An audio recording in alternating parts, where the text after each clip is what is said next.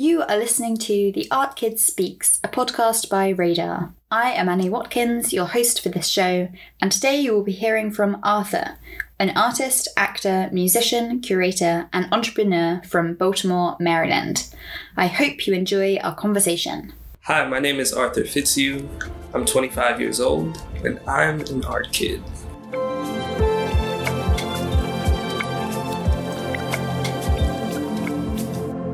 My name is Arthur, and I'm from Baltimore, Maryland, 25. And I'm an artist, but I, I don't really have any labels in terms of my art. I, I really do a bunch of different things, but I do have a passion for creating art and uh, creating opportunities for other people to showcase theirs. Mm-hmm. Um, so I also run a business called Daily Studios. Um, and so what we do is we reach out to artists in the area. This could be nationally. I've gone as far as New York, but you know, we're also looking to expand and get other underrepresented artists that kind of exposure in galleries and museums and you know, giving them the opportunity to to get something good going for themselves and to really carry out their dreams because I've had a lot of time to really sit and, you know, work the nine to 5 mm-hmm. to the typical, you know, I got bills to pay type of yeah. thing. And I realized that a lot of us do get caught up in that lifestyle just trying to survive. Um, and a lot of us put our dreams on hold. And it's just something that started to bother me really badly. And so I decided that not only was I going to take charge of my dreams and start creating opportunities for myself, but I found a lot of success and a lot of joy in creating opportunities for others. So I just I continue with Daily Studios as like a vessel, but ultimately I also sing and I act. So personally, I've got some things going in that area. I'm also part of a TV pilot. So basically, what's happening is there was a script that was written a couple years ago, and I got cast actually about three years ago. Um, so we've been developing it over time, um, mm-hmm. and we're in the stage of pitching it to networks and things like that. But I'm also in school for acting. I've got some things in my personal life. Um, I'm a family guy as well. Mm-hmm can't do anything without my family. They're my focus and they're a big part of my why. You've told me before that you were going to go to BSA. Yeah. Yeah. Yeah. But you ended up going into basketball instead. Um, and it seems like that's been a kind of trend because you ended up also going and doing computer science in college. In college. Yeah. So there's like been several times that you've been pulled away from the arts, but exactly. you've always come back. Yeah, and I, that's a trend that I hold dear to myself because I feel like that's my inner child calling out mm-hmm. every time I get too far away from it. Because just like you said, like I got into Baltimore School for the Arts, could have gone there and really trained myself as a as a vocalist and developed as an artist. Mm-hmm. But I was also playing basketball at the time. Both of my parents played basketball. It's in my family, and they were like, you know, if you go to an art school, you can't can't play sports, which means you won't have an opportunity to get a scholarship and how are you going to pay for mm-hmm. college and I'm like in eighth grade, like I have to make that decision based yeah. off of that. Like that to me isn't super appealing. Like I just want to go do what I want to do. So I ended up going to the school that had the basketball team and I stopped playing basketball after ninth grade. So like on the team, yeah, like I, I, had gone through some things personally that were pretty traumatic, and it it really psyched me into this idea that you know I was put here for a reason, and I felt like it was a lot bigger than basketball or money or mm-hmm. getting a certain job and having a certain lifestyle. I just wanted to be genuinely happy and doing mm-hmm. the things that that give me give me real life. So I decided that after high school I was going to try something different, but I still under, you know, your parents have a great influence on some yeah. of the decisions you make. That's just the reality of it. And I went to college at 17, so I was like I was impressionable. Um, mm-hmm. And it's kind of hard to tell your parents no. So I just told them that I was going to major in computer science and go that route, even though I wanted to do something totally different. And I just took as many classes as I could in the arts. And then I get three and a half years into college, something happens and I can't finish. So all of that work, that like three and a half years of work, goes down the drain because I still don't have the paper. It's been so long since I've been in college, I don't uh-huh. remember anything. And I realized that those were kind of like signs. Every time I would also choose that route, like even while I was in college, I got a government internship and they paid me really nicely. My mm-hmm. family was super impressed, but I hated it. Uh-huh. like, yeah. I hated it. Like, it was a cubicle thing, uh-huh. and they had me behind the computer, and I saw other employees falling asleep at their desk, and wow. we couldn't bring our phones into the building. So there was wow. like no distractions and stuff. And it was, it was just something that I realized like so many of us are caught up in that thing and we get to the point of like retirement and we're like, oh no, like I'm 70 and now I have the freedom to do what I want, but now I'm too old to really enjoy it. So yeah, after my college experience and my high school experience, I I came back home. I remember the day. I remember the day. It was December 16th, 2016, and I had to come back home from college. I was like, I feel like I'm back at square one. And it Mhm. kind of gave me this idea that, like, I still got a job because it was at my mom's house, and of course, I have to, you know, work and Yeah. have an income. But I went quietly really hard for for some of the dreams that I was doing, um, and so I failed a lot. but Mhm. I started to dip my toes in some things that I hadn't done. So I like would go to open mics by myself and sing.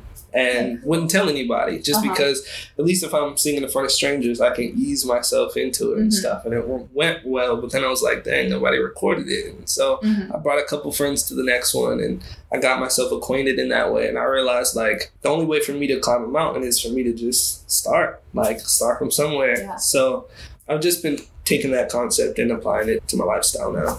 Yeah. That's such a good point to come to because I think so many people do go through life having these dreams at the back of their mind or dreams that are untapped and it's like how many do you go through life not exploring that Right. that kind of creative side of them or Mhm. you know it could be anything Yeah. I mean, like, if you don't mind me asking, like, what are some of your dreams? some of my dreams Yeah, like in a Um, perfect world, like Mm. you don't really have to worry about money or resources, and you can kind of just pick and choose how things happen. You don't have to be super specific, but like, yeah what was your inner child saying, like growing up? Yeah, I watched this film the other day called Mhm. Sisters with Transistors. It was about these women musicians, electronic musicians, and it was really inspiring. And I was like, wow, maybe maybe I want to do make electronic music. right. But like, I've never, I'm not musical, and I've Mhm. never made music, but I've always kind of had that idea, like, oh, I'd love to try that out because I love writing and That's huge stories, though. But But see, that's that's major, especially in Mm. writing music. Like I find myself to be the opposite. Like uh-huh. especially because in terms of genre, like I like a bunch of different kinds of things, but Mhm. writing is actually something that it's not really my thing. I like the Mhm. other parts. I like singing and I like producing, like getting the instruments together. Uh-huh. But like I, I even realized some of my writing friends, they Mhm. also read a lot. I don't really read as much, and I think Uh-huh. that might also play a factor. But I was just thinking to myself, like, imagine there was an easy way for you to kind of go to a place that was free, like a Mm. rec center or just anything that had the the means for you to test it out and Mm. not really feel obligated to buy the equipment and do the things because I just remember feeling limited as a kid. Like Yeah. I would ask my parents to do certain things and if it wasn't in line with their Mhm. vision of what it was, it was kind of hard for me to get through. You know, some stuff they definitely caved, so I appreciate I appreciate it, mom, dad, if you're listening. I definitely am appreciative. Um, but I just realized, like, especially going into fatherhood and thinking about what I want my kids to to think about as they're getting older. I just want them to take their time and try everything and Mhm. then see what sticks. Because I realized even in college, like you're supposed to select a major. I went in undecided and I was trying to keep it that way, but a lot of the times, like you're just influenced by so much, and Mhm. people are throwing numbers at you and jobs, and like, oh, well, you're really smart and good at math. You should try this, and I'm like, Yeah. I don't care about any of that. Yeah. So it, it was funny because I took one theater class. It's like my favorite class ever. Uh, I was in the choir on campus and stuff for a minute, but I just really didn't like my classes. And so Mhm. I just felt like, especially with the things that I'm building, like I'm just curious about what other people are dreaming of and like how I can help them wake it up and how I can help them do that because we're here one time yeah. as us. Maybe Yeah. we do reincarnate. I don't know. But Yeah. I'm just saying like as us. So I think we have like a, a duty to carry carry that thing out because it's authentic. there often isn't the space to explore and experiment and just try things out. Yeah. And it would be such a different world if there was that for everyone. Just a space where people don't have these expectations put on them or like a destination in mind. Yeah. Because that's what we're kind of born into a lot of the time. This Yeah. like society, it's like you're making your way towards this job or like you need to make X amount of money and do this and this and this. And there's so much pressure Right. from such a young age. and it's so unnecessary. Yeah, and if you think about like humans, like we we're not really built to be robots. Like Mm. we're not supposed to be super structured in our in our livelihood and stuff. So Yeah. I realized like you know the concept of a recreation center that used to be Mhm. those things where you can just go in and play basketball and Yeah. play some video games and play pool and do a whole bunch of fun things. Like I realized that I've had a bunch of different kinds of jobs. I've been a leasing agent. I worked at Chick Fil A. I've worked at a movie theater. I've Mhm. worked. I'm leaving a whole bunch of things out, but like I've tried a bunch of stuff in the corporate world. But it's so hard to try stuff out, like as an artist, without Mhm. having the money or the resources or a place to do it freely. So I think that's ultimately like long term what I'm trying to create with with Mhm. my business too. Is just having a place where artists could like live.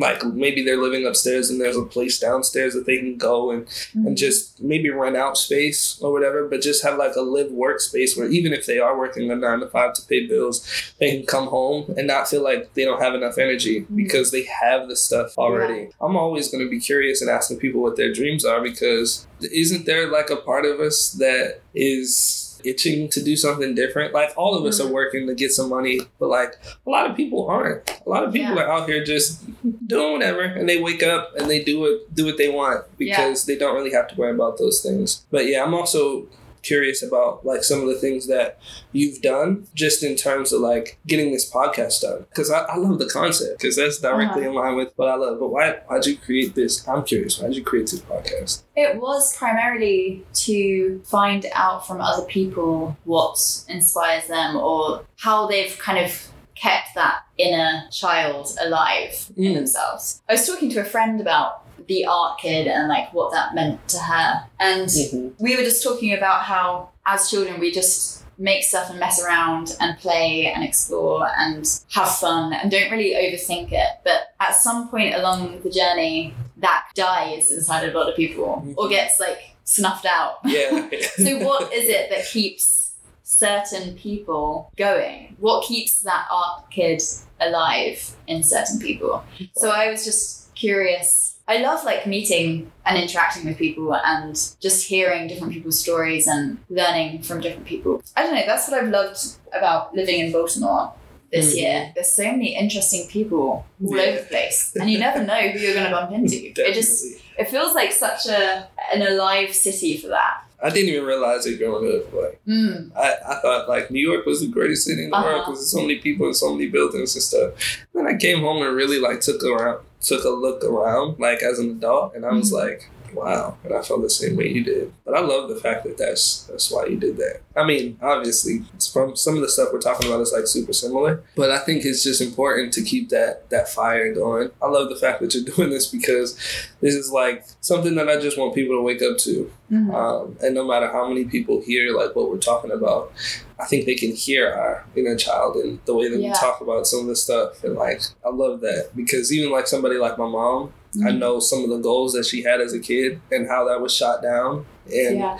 well, she was a principal of a high school. Oh, People wow. thought that was like so amazing, and I did too. You know, I mean, and she did. She loves children, but you know, she had basically reached the pinnacle of her career in the education system, and she just realized that it was um, it was just too much, Mhm. and she was consumed with it um, to a point where you know I realized that inner child is just really dim. But we've had conversations about that, and I realized no matter how far away you get, like you can also wake it up. And recently you've curated an exhibition. I believe it was your first exhibition. Yeah. Well, so it's my second exhibition, Okay. um, but it's my first one under Daily Studios. Okay. Um, I had like a soft opening to that experience in college, and me and one of my old friends, we decided to ask the student government if we could have a space um, in the Mhm. library because we were photographers at the time. Um, and we were really into that type of stuff, and we realized there's other people who do a lot of cool stuff on campus. Mhm. So we decided to just put the word out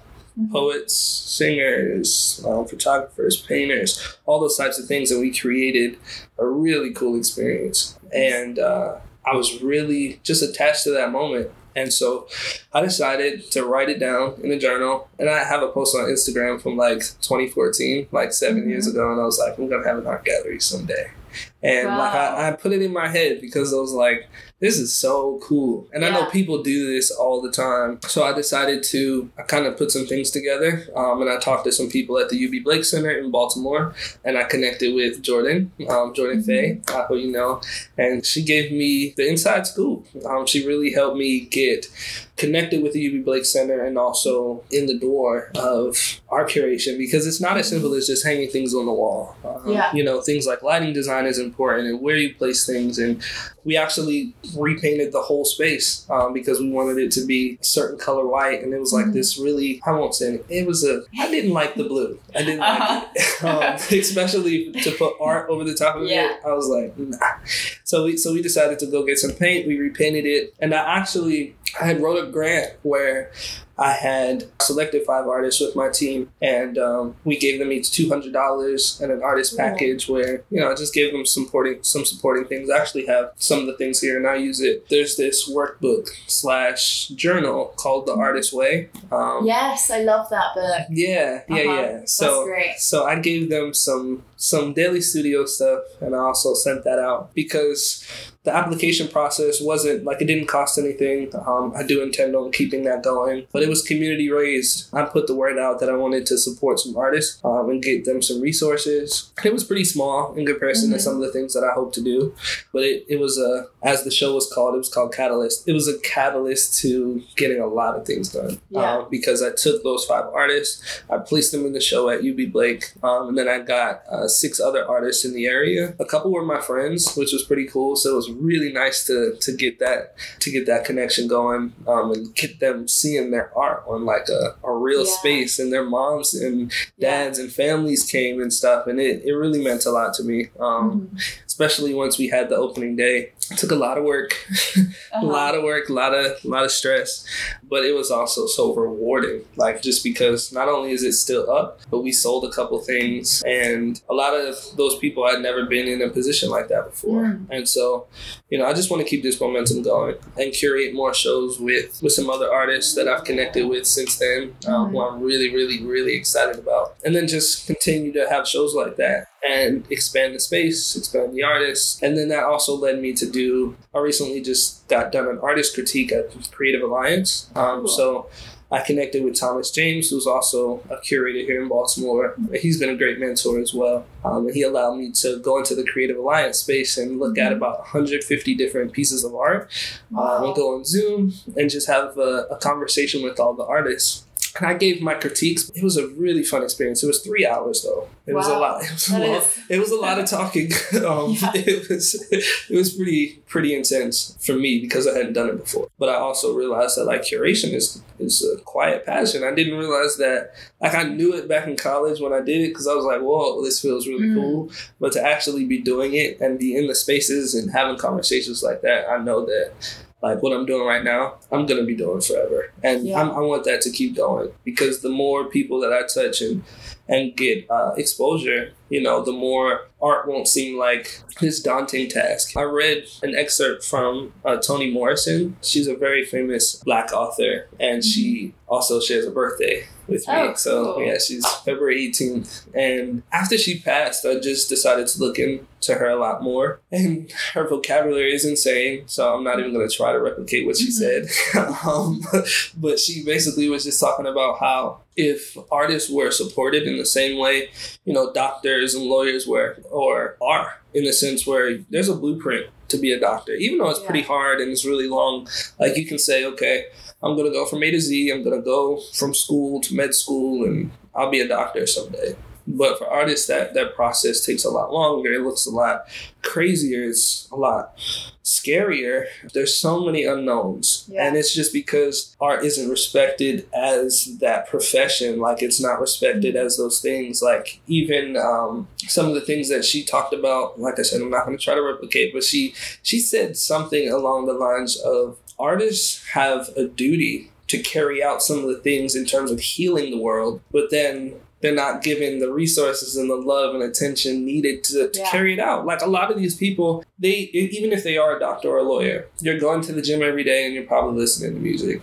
and then you go home and you're watching something on TV, Yeah. and you're you're living out an artist lifestyle, but it's just not reflected in the same way. Mm. So for me, I just my mom's in the education system, and after talking to her about her dreams and stuff, she wants to speaking it into existence. She's going to have her own school um, someday. She wants to charter a school and stuff, and Mhm. just have arts as the focus. Like um, we've both worked at uh, STEM schools. Um, I've been a part of STEM schools, which is um, science, technology, engineering, and math. And so she's been trying to implement something a little different called STEAM, where you put an A in there and there's art. And so that way it has like a, a different kind of curriculum. And that's why I was interested in BSA Mhm. because I was like, I can go to school and take a class Yeah. in songwriting or dance or whatever.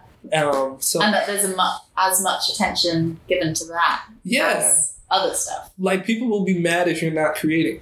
Mm. I was like, Yeah. oh, I can't wait to be in that type of environment where that's the focus. So I realized a lot of the things that I've been through in terms of like getting doors closed in my face or nose or tears. A lot of those types of moments kind of built me up for this moment. So Mm. I also realized like a lot of the artist's journey is very similar to I'm a big fan of superheroes. Um, Mhm. So I love the journey of a hero. Um, and they always go through something, you know, Yeah. and they always have to overcome the things that they thought were impossible to kind of activate that power and really see it through. So yeah, if any artists are listening, I'm sure you're an artist, even if you're not doing what it is that you're saying you're doing or want to do. Like there's still opportunity and there's still a space and there's people like me who want you to do it, even if I don't know you. I, I wouldn't be who I am without it. It's literally I hate saying this, but it's in my name. My name is Arthur. And Yeah. yeah, it starts with that. And that's the corny thing, um that's the last corny thing I'll say.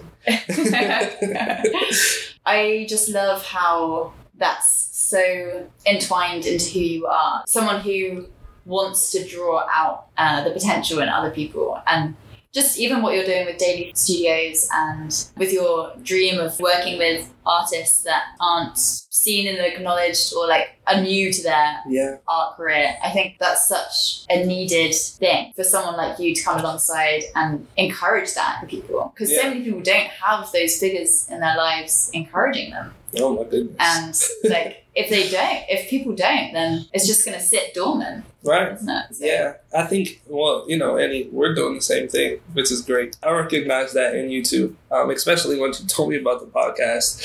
Um, but I also noticed that, like, people who are in the art space tend to have that a little bit more because we're actually doing, you know, the work. And so it's easier to eat if you're good at hunting. In the Yeah. same way, it's like it's easier to create if you've done some work and practiced at it. And you're mm-hmm. like, okay, well, even if I fall short, like I know how to pick myself back up. Like I'm sure there's probably some things that you're doing now, whether you've painted or had some concepts for the podcast, and it might have taken you a long, a little bit longer than expected, Mhm. but somehow we're still here and we're still Yeah. trying. And I think it's easier for artists to get things done when we kind of just take time out of it. I read somewhere that like Morgan Freeman had done a lot of stuff, and he wasn't super popular as an actor until he was like in his 40s. Actually, I don't even know what he looks like, you know, in an acting type of situation younger Yeah. because every time I think of him, he's just he's this old guy. Yeah. in Yeah, every it's movie. true. But- I never thought about that. Yeah, and there's um like I want to say it's Brad Pitt. I I looked into a bunch of different actors, um, and he was one of the ones that stood out because if I remember correctly, he had an opportunity to have a gig as an actor and he was going to be in a movie but he had like to drop out of high school like In order to Yeah. take this path. yeah, he had to drop out, not graduate. He was in his senior year, and he took that leap. And for me, I was like, it really just might have made a difference if somebody convinced him that that was okay. Like even if there was just one hmm. person, or maybe he heard it somewhere, he read something. And so a lot of us who are doing any work, I realize like it's really easy for us to to get motivation for ourselves, but like when we have a motivation to to help other people, that motivation stays a lot longer. Mm. Like that's why I became so attached to my family because I used to be at a point, if I'm being totally transparent, like I thought I was like super alone in this world. I didn't have a relationship with my family the way that I wanted. Mm-hmm. I was an only child up until I was 16. So I had that concept. Um, my parents weren't in the same house for a decent part of my childhood and stuff. So I had a lot of time by myself. My mom was also in school getting a master's degree and stuff. Oh, And she was doing that after a job. And I, Wow. I, I could see the drain. I could see it on Mhm. her. And I could see it even on my dad. So I realized like when we are going to bed at night and then we wake up the next morning and stuff, it's also important for us to, to kind of pick apart those 24 hours Mhm. kind of see what we're doing and how we can kind of change that up and how we can kind of manipulate our chemical brains into doing something a little bit different because we're chemical like it's not Mhm. like some super complex thing for us to get on track unless you know you have Yeah. something in your brain that's inhibiting you a lot of us are are capable and that's why i said like us two it, we're definitely on the same energy i also feel like a lot of my friends that have stuck around with me through the years as i say because i haven't always been this person you know too and i think that's a, another reason why it's like kind of ingrained in me that whatever I'm doing right now, like I, I might have a different idea in the future. And I just need to stay open to the possibilities of changing and growing because I'm 25 now. Who I was at 23, I would have never expected this. Mm. Not right now. Like, Yeah. not me thinking to myself, I haven't worked a, a nine to five in about eight months. And a lot of the income that I have is just running my business and talking to investors and building out a Mhm. business plan and I'm working on a pitch deck now. And I didn't even know what that was. But I was like, you know, there's a whole world out here of information where if we just had a little bit more knowledge even we could carry out some of these things a lot better. Sometimes I just need to be in the space of my friends to get back on track and not really talk my way through it, but maybe I need to feel my way through it. Like if there's a block in someone's life right now where they're like having writer's block or something like that. Mm. Sometimes you don't need to have a conversation trying to figure it out and like work through it. Sometimes you just need to be for a second and not do anything. And my partner's been amazing with that. Like she's she's so great at keeping me on track in that Mhm. way because that's not one of my strong suits. I get really caught up in in some things sometimes and a lot of times we just forget to exist and just do the simple things and call out of work please like Yeah. I mean, I my friends laugh at me because I tell them every chance they can, just because some things are worth calling out for, and doing nothing is also okay to call out for. Like I know, Uh-huh. you know, sometimes the job is like, oh yeah, but we need you, and you're a vital part of our team, and we really need you because you know we need these shifts covered, and you know we're not going to be able to sustain it.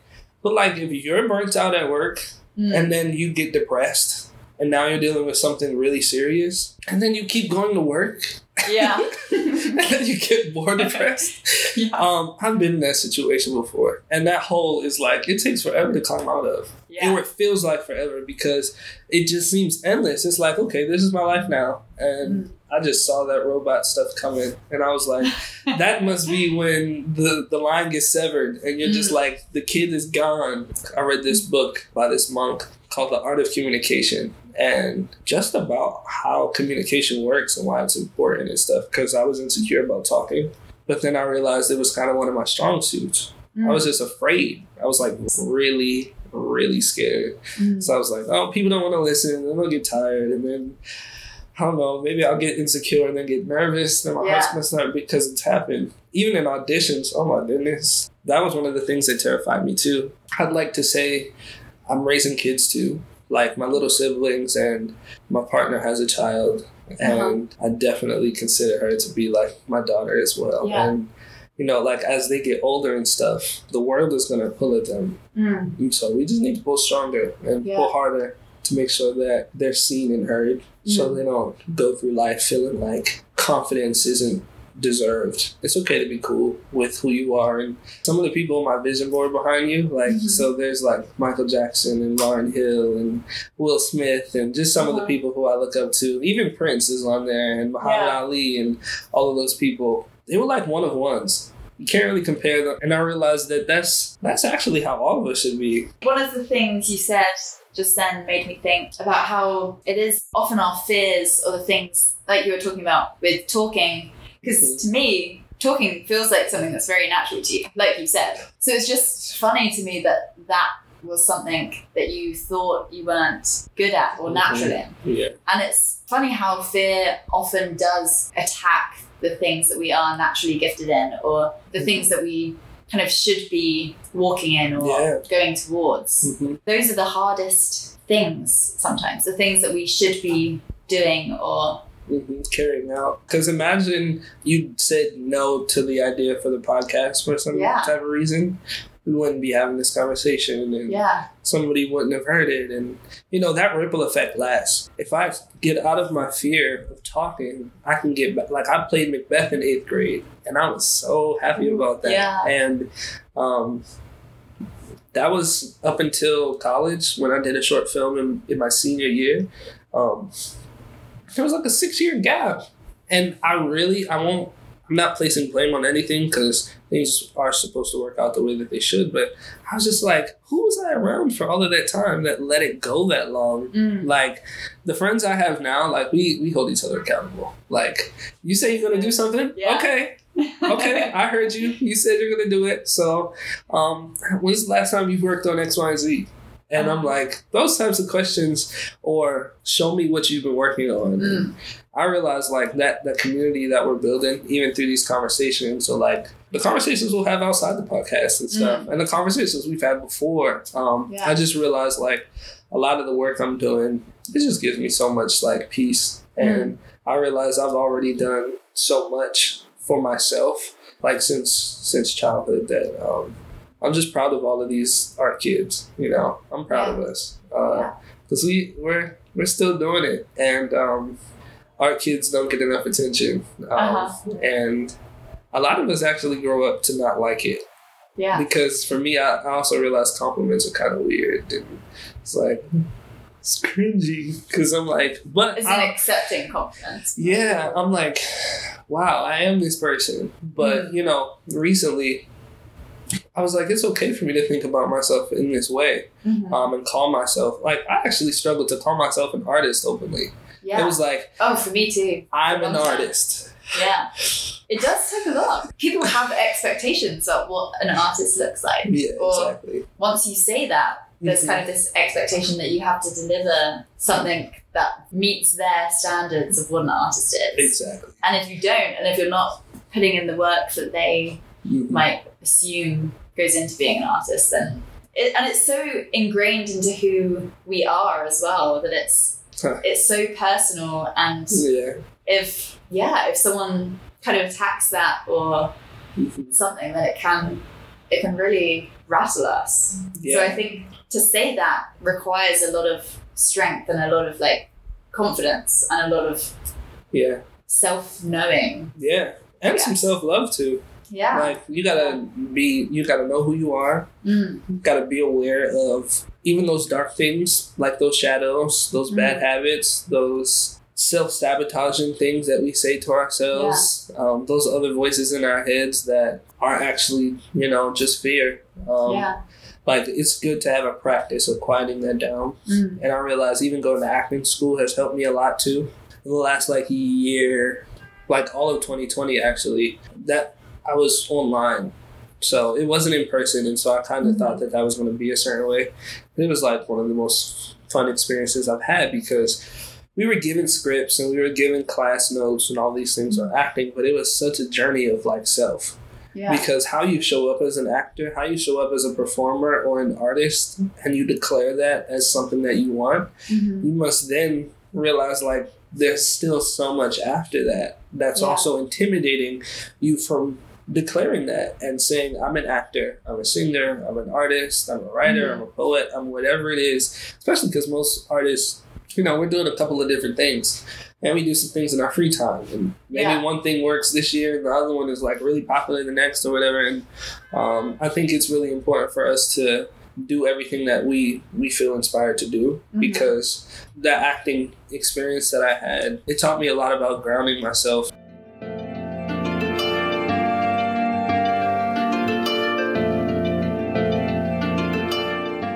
were saying earlier about balancing family and your artistic career. It is easy to get off balance with those things and start putting too much energy into work or into pushing the career forward and Mhm. letting family slip. especially when you're in a relationship too. For me, I realized that that takes a sacrifice too. Being with someone, whether it's a friend, whether it's a partner, whether it's family, like somebody that you love and care about, like you consider them in a lot of the stuff that you do. So me and my partner used to live in LA. We drove from Baltimore to Los Angeles and back. I wasn't there for very long, but I wasn't happy. LA is such a facade if you're in the wrong place. Yeah. Like I was in Hollywood, North Hollywood, and it was Uh-huh. really cool at first for like the first couple of days. Uh-huh.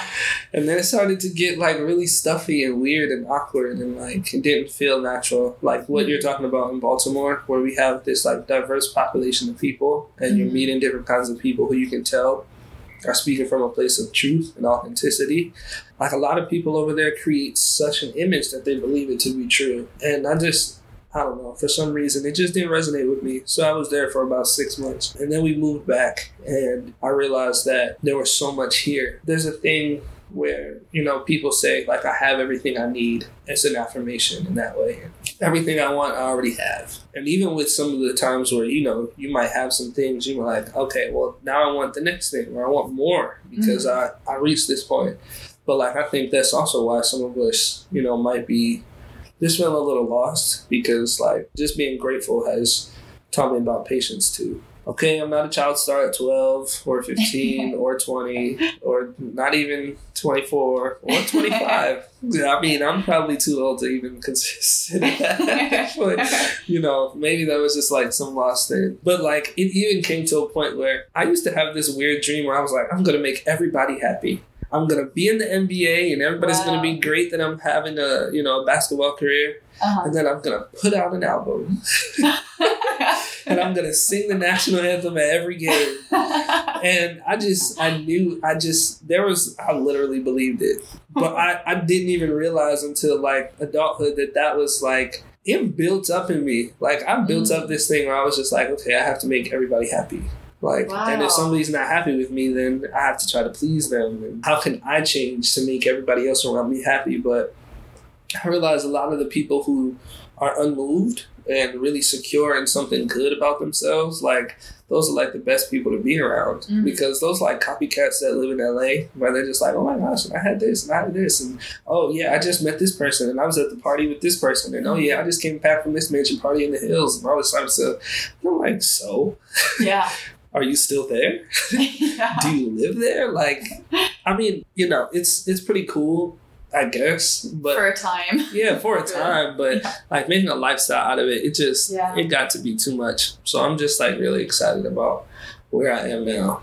I wonder if you could talk a little bit about the Three Blind Mice series Sure. that is happening Yeah. in the works at the moment. I got attached to this project in 2018. Mm-hmm. Um, so there is a phenomenal woman. Her name is uh, Imani Robinson, Mhm. and she is a director, a writer, an actress. Um, she wears many hats. Um, she also she wrote for The Wire and The Deuce, Oh, cool. um, and she was a producer and things like that. And I, Mhm. she was also in some of the episodes, like, um, and so she's had a connection to the industry. Um, externally, but she had her own vision for some of the things too. Um, and so one of her babies, uh, one of her little fires was Three Blind Mice. Um, and so she had this script written. And she hosted this um, audition actually right outside of my old job. Like I had to call out of work a little Uh-huh. early to go to this audition that was a block away. Um, and I just, I don't know. I was like, out of every place in Baltimore, down the street, this is Yeah. like the first audition I've had since LA and all of this type of stuff. So I was like, or considering going to LA, like, because as an actor, you're like, oh yeah, I gotta go to LA to be famous Mhm. or to get that career going. Um, but anyway, I, I showed up to the audition, um, very nervous, um, but I did naturally just have some things about myself where I was like, I think there's a role in this show for me because she's she put out like a description of what she was looking for. And so I kind of leaned into that into that audition. Um, and in comparison to auditions I've done, you know, years later, it was Mhm. definitely you know, one of the weaker ones. But I was Uh-huh. confident at the time, and I really appreciated that because even now, as she's developed the script, um, it's just taken off so much. Uh, so she's got a lot of funding to the point where, you know, if it doesn't get picked up by networks, I know we're going to carry it out as like a web series or something like that, uh, which would be really cool. Yeah. She just got some really cool people too on the cast, um, and so we've got to work together and have conversations. And it's just it's a really exciting project because it's themed like the 90s um, but it's also based in baltimore. And it's about a girl who was at yale. Um, so she was at this like really prestigious college and stuff Mhm. but it was a pwi it was predominantly white. And so she ended up something happened and she ended up having to leave that school and she ended up at an hbcu so she went to Morgan, and so that culture shock and also um, existing in two different places and stuff. It's Mhm. it's a journey about her and some of her friends, and we just happen to be some of those friends. So it's it's about some things that I think a lot of people can relate to as well. Mhm. Um, and I play the role of Kevin. Kevin is so up my alley. Like Uh-huh. even in the interview that is on my Instagram, it's Yeah. like. You say that he, you very much relate to. Oh Yeah, yeah, well, yeah. He's he's an artist. Um, Okay. He's a performer, but not really like a performer in the typical sense. Like he Mhm. writes poetry, and so um, one of the scenes is. Um, well, I won't tell you what any of the scenes are just yet. I'll, I'll keep that a secret. But he's a poet, and so he um, he basically lives in that life in the sense where he's very delicate with his words. Um, he's also very intentional with them, and he uh, he writes in different ways. Um, and so I just I feel like we're really related because he also likes to to do the simple things. He takes uh, women out on dates and, and does the the nice guy thing. And I used to really be insecure about being a nice guy, but it's worked in my favor.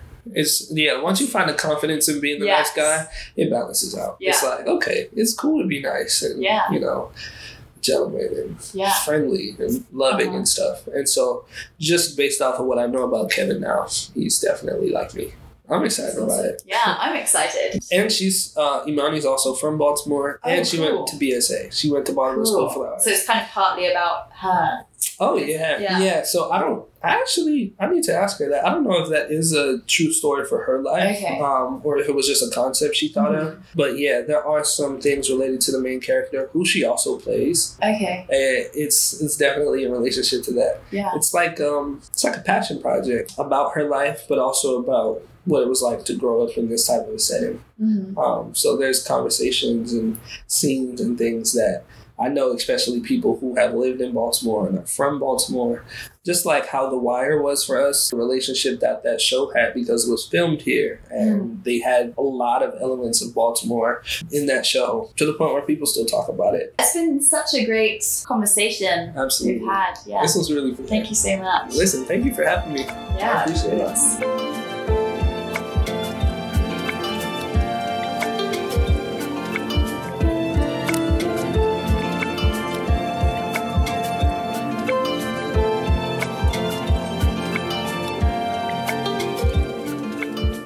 You've been listening to The Art Kids Speaks. If you've enjoyed our conversation, be sure to check out our previous episodes and hit the subscribe button to stay up to date with new releases. Thanks for listening.